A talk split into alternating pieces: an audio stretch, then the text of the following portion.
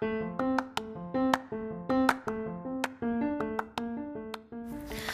everyone, welcome to today's episode of my podcast. This podcast is about my daily life in Brisbane, Australia as a native Japanese speaking learner of English. This podcast is bilingual using both English and Japanese.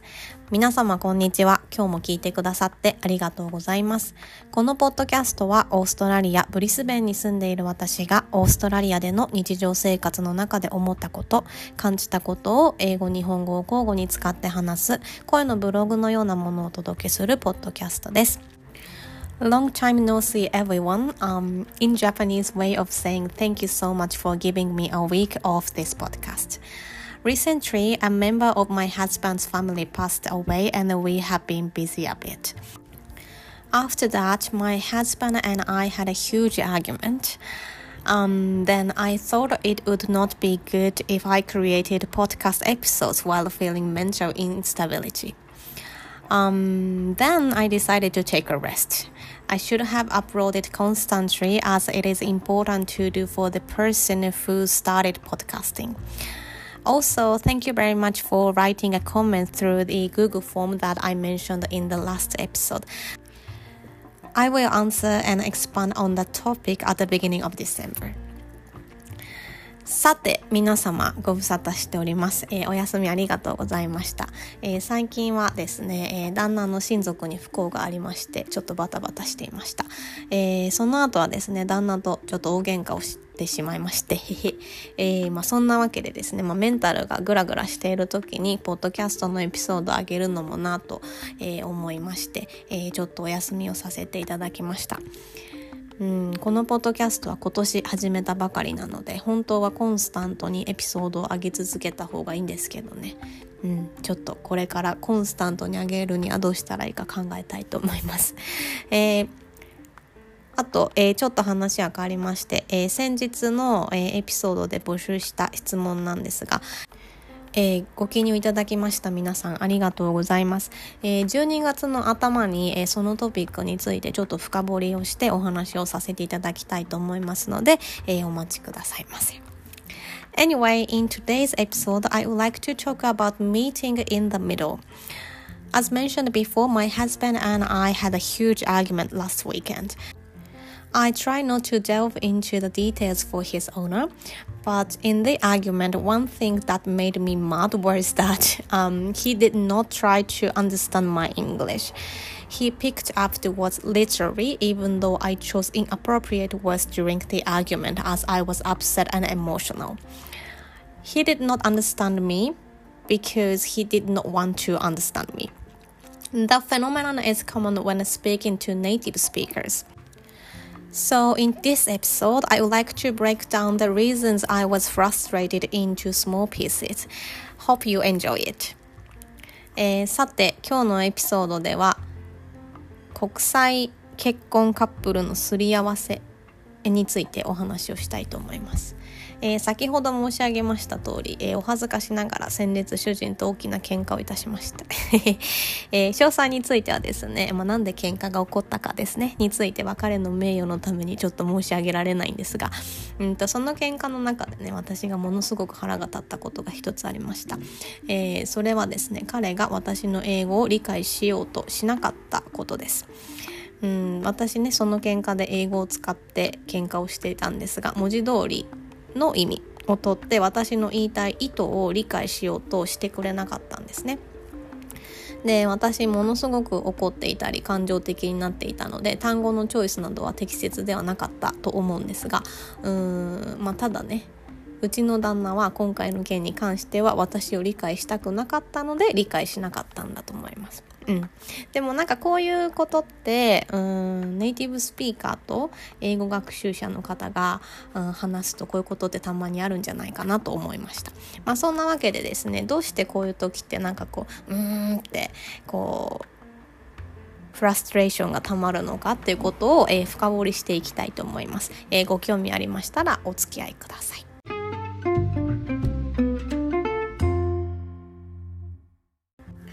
Okay, so I would like to break down the reasons why I was frustrated during the argument into small pieces first. Um, this is because his attitude that he did not try to understand my broken English. In general, we speak in our first languages, which means I speak in Japanese and he speaks in English. I assume some of you think that frustration is due to my English skills is being very low. Thus, I could not handle the situation well. I usually say, yeah, it could be. I'm still developing. Um, in order to show my modesty. However, in this case, I cannot say that. Um, please make a serious argument in your second language. You will know how frustrating it is and how difficult it is.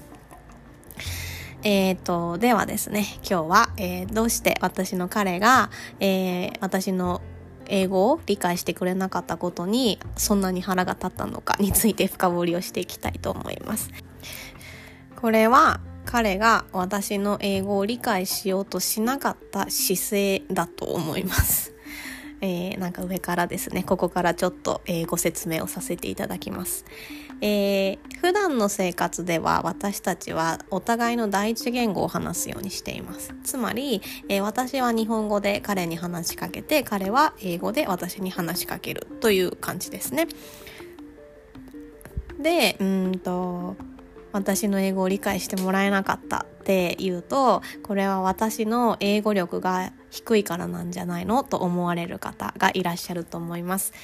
うん。えっ、ー、と、いつもはですね、そうですね。まだまだ勉強中なんですというふうにあのお話をさせていただくんですが今回の件に関してはそうは言えませんなんか私だけのせいじゃない気がする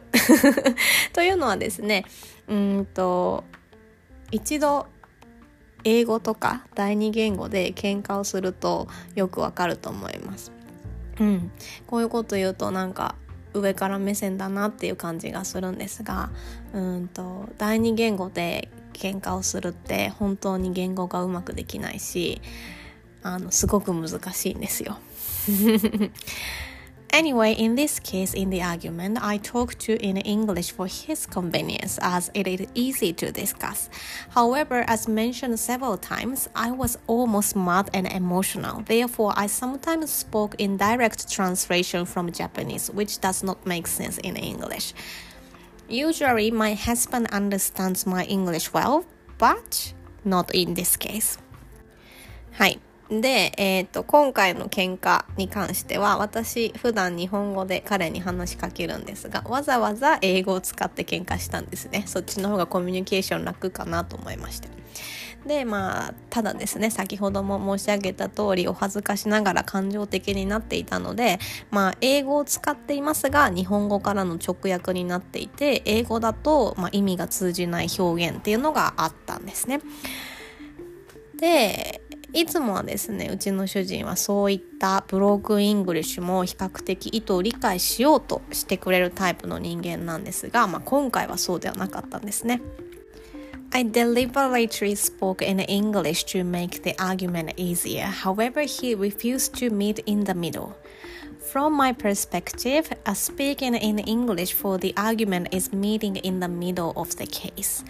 My husband can comprehend daily conversation in Japanese but is not able to manage an argument in Japanese yet. So speaking in Japanese during the argument is arrogant and mean from my point of view. So I wondered why he couldn't understand me although I was speaking his language. はい。えっ、ー、と、まあ、今回の喧嘩でも私がイラッとしてしまったのは、 をちょっと考えてみると、えー、私はですね喧嘩がスムーズにいくようにわざわざ英語を使って彼に歩み寄ったのに、まあ、彼は歩み寄ろうとしてくれなかったっていうことだと思います。ま、これはね私の観点からなんですけど、まあ、今回の、えー、喧嘩は英語でコミュニケーションを取ろうとしたんですね、まあ、これは私の中では歩み寄りの一つだと思っていました。はい。で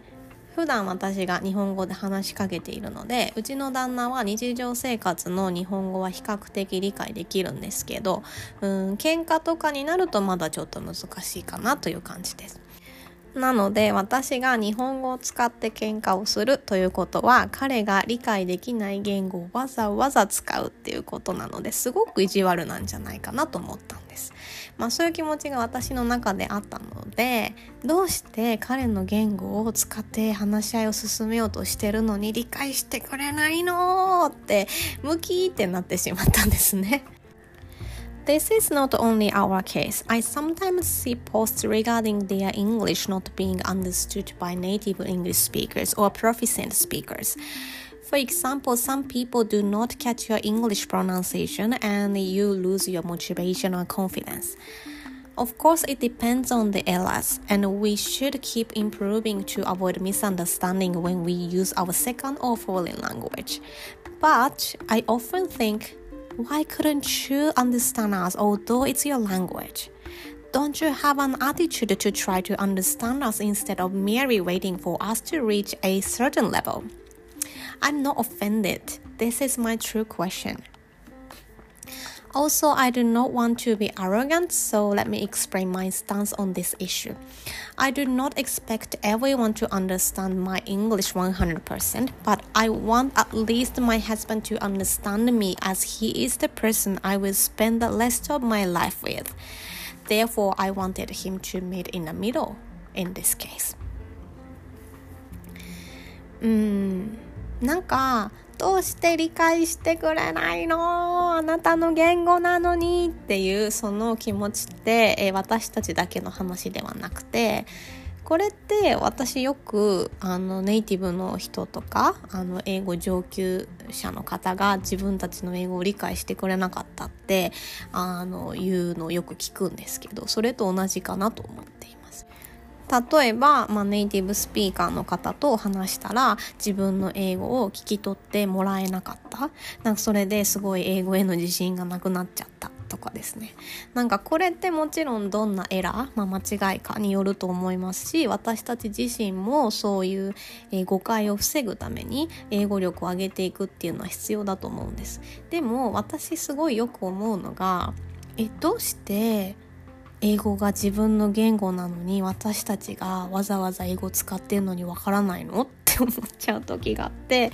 なんか私たちが英語力を上げるのをただ待っているだけではなく自分たちがこちら側に歩み寄ってくれるっていう努力はないのかしらって思ってしまうことがあります。これは別に誰かのあの気分を害したいから言ってるとか攻撃的に言っているわけではなくてオーストラリアにいて純粋に「えあなたたちの言語ではないのだろうか」ちょっと頑張って理解する姿勢はないの？って思っちゃう時がたまにあるっていうことです。はい。で、ね、こういうことをね、話すと、うわ、この人自分の英語をね、棚に上げて上から目線だなと思われるかもしれないんですが、まあ、今回の件に関しては、うん、私、周りの人全員に、とかオーストラリアにいる人全員が私のこの Japanese English を100%理解してくれるとは思っていないんですけど、まあ、私は旦那と一緒にいようと思って結婚したわけなので少なくともあ私の主人には私のことを理解してもらいたいなって思って余計にイライラしてしまったんだろうなっていう話です。まあだからカメレにも、うん、少し歩み寄ってほしかったなっていう分析結果に至りました。結局まあその胸を落ち着いてから伝えてじゃあお互いに頑張って努力しようねという結論に至りましたはい Okay, so to summarize today's episode, I was talking about the importance of meeting in the middle for international relationships. To address the point, I was talking about mainly two points. Number one, my frustration during the argument with my husband. This is because my husband did not try to understand me, although I spoke in English for him. Number two, the importance of meeting in the middle to communicate in your second language. This phenomenon is not only between my husband and me. It occurs in native speakers or proficient speakers and non native speakers. I wonder why people who have an ability tend to be reluctant to meet in the middle and wait for us to reach a certain level. はい、えー、ということで今日のエピソードのまとめに入らせていただきます今日は、まあ、国際恋愛カップル国際結婚カップルの、えー、歩み寄りが大事だよってお話をさせていただきました、えー、その件について深掘りするために今日は大きく2つに分けてお話をしています、えー、1つ目今回の喧嘩はどうして私そんな腹が立ったのかしらという話ですね、えー、それはですね旦那のために歩み寄って、英語を使って喧嘩をしたのにその英語や私の姿勢を理解してくれなかったことですね、え2つ目第二言語を使ってコミュニケーションを取る時ってお互い歩み寄ることが一番大事なんじゃないかなという話。まあ今回の私と旦那のようなまあこと出来事って、まあ、英語学習者の方とネイティブスピーカーとかあとは英語がすごくできる人の間で起こりやすいんじゃないかなと思いました。まあ私がちょっと心に思っていることはうんどうしてこう能力がある人ってこうこちら側に歩み寄らないでですね、えー、私たちがこう能力が上がることを期待してずっとそこで待ってるのかなって思ったって話です。うん、なんか歩み寄った方がねいろいろ手っ取り早いのになって思ってるっていう話でした。はい。That's all for today. Thank you very much for listening to this episode, and I hope you enjoyed today's episode. So, have a fantastic day, everyone, and I will see you in the next episode. Bye! えー、そんなわけで 今日も最後まで聞いてくださってありがとうございました。どなたかのご参考になるか、このエピソード自体を楽しんでいただけていたらとても嬉しいです。えー、それでは今日という一日が皆様にとって素敵な一日になりますように、また次回のエピソードでお会いしましょう。それでは、さようなら